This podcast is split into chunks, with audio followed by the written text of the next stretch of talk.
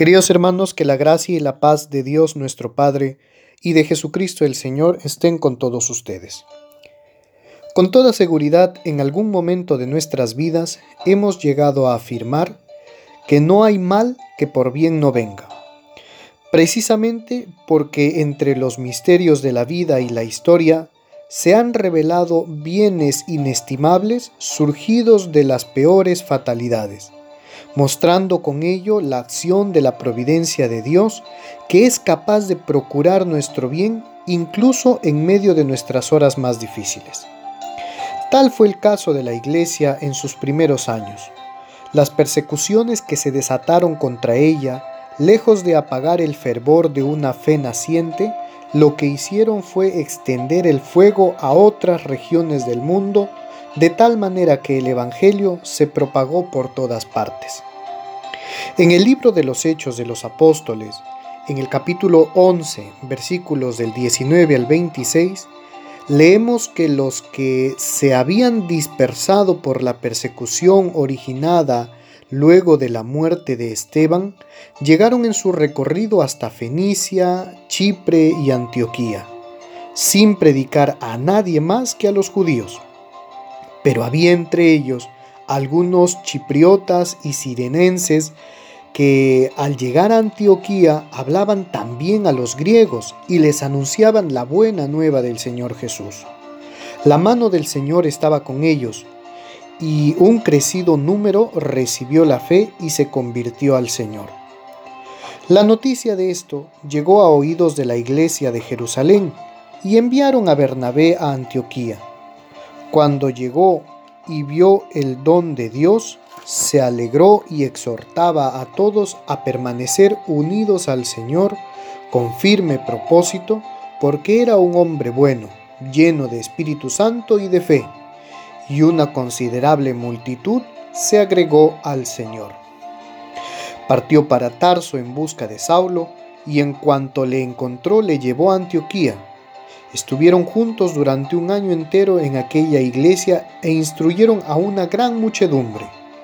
En Antioquía fue donde por primera vez los discípulos recibieron el nombre de cristianos. Como vemos hermanos, no debe desmayar nuestra fe en momentos de prueba por los que en estos momentos de prueba por los que estamos atravesando, por los que atraviesa el mundo entero. En lugar de desanimarnos y apagar la fe que llevamos en el corazón, estas circunstancias nos deben servir para sacar lo mejor de cada uno, para hacernos más fervorosos, para creer con más fuerza, para ensanchar el corazón por medio de la caridad y para sembrar un inmenso campo de esperanza. Es momento de comprender que si la vida nos golpea, la mejor manera de resistir es aferrarnos a Cristo y no abandonar la fe recibida del Señor. A esto eh, nos exhorta la carta de Santiago en el capítulo 1, versículos del 2 al 5, cuando nos dice, Consideren, hermanos, como un gran gozo cuando estén rodeados por toda clase de pruebas, sabiendo que la calidad probada de su fe produce paciencia, pero la paciencia ha de culminar en una obra perfecta para que sean perfectos e íntegros sin que dejen nada que desear. Si alguno de ustedes carece de sabiduría, que se la pida a Dios, que da a todos generosamente y sin echarlo en cara, y se la dará. Pero, hermanos, ¿por qué decimos que debemos aferrarnos a Cristo? La carta a los hebreos nos dice que porque Jesús es el autor y consumador de la fe, en el capítulo 12, versículos del 1 al 3 nos dice, sacudamos todo lastre y el pecado que nos asedia, y corramos con constancia la carrera que se nos propone. Fijos los ojos en Jesús, el que inicia y consuma la fe, el cual por el gozo que se le proponía, soportó la cruz sin miedo a la ignominia, y está sentado a la diestra del trono de Dios. Fíjense en aquel que soportó tal contradicción de parte de los pecadores para que no desfallezcan faltos de ánimo. Y aún más, hermanos, miren, hasta el mismo Cristo nos invita a aferrarnos a Él. En Juan 15, versículos del 4 y 5, nos dice, permanezcan en mí, como yo en ustedes. Lo mismo que el sarmiento no puede dar fruto por sí mismo si no permanece en la vid, así tampoco ustedes si no permanecen en mí. Yo soy la vid, ustedes los sarmientos. El que permanece en mí y yo en él, ese da mucho fruto, porque separados de mí no pueden hacer nada.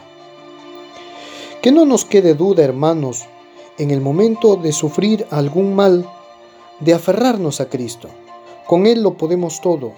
Recordemos siempre que por su sufrimiento Él mejor que nadie nos entiende y nos acoge y consuela con su espíritu.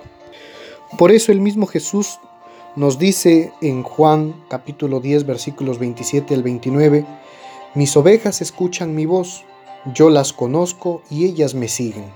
Yo les doy vida eterna y no perecerán jamás, y nadie las arrebatará de mi mano.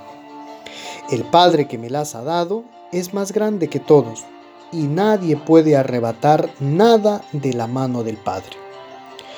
Tú y yo somos miembros del rebaño de Dios, y debemos escuchar la voz del pastor, la voz de Cristo, que nos dice, no teman, en el mundo tendrán aflicción, pero ánimo, yo he vencido al mundo. Esta experiencia de fe es la que a San Pablo le lleva a afirmar que nada ni nadie nos separará del amor de Dios manifestado en Cristo Jesús.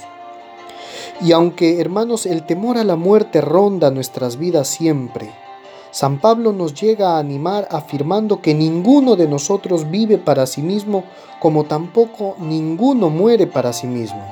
Dice San Pablo, si vivimos, vivimos para el Señor, y si morimos, morimos para el Señor, puesto que en la vida y en la muerte somos del Señor.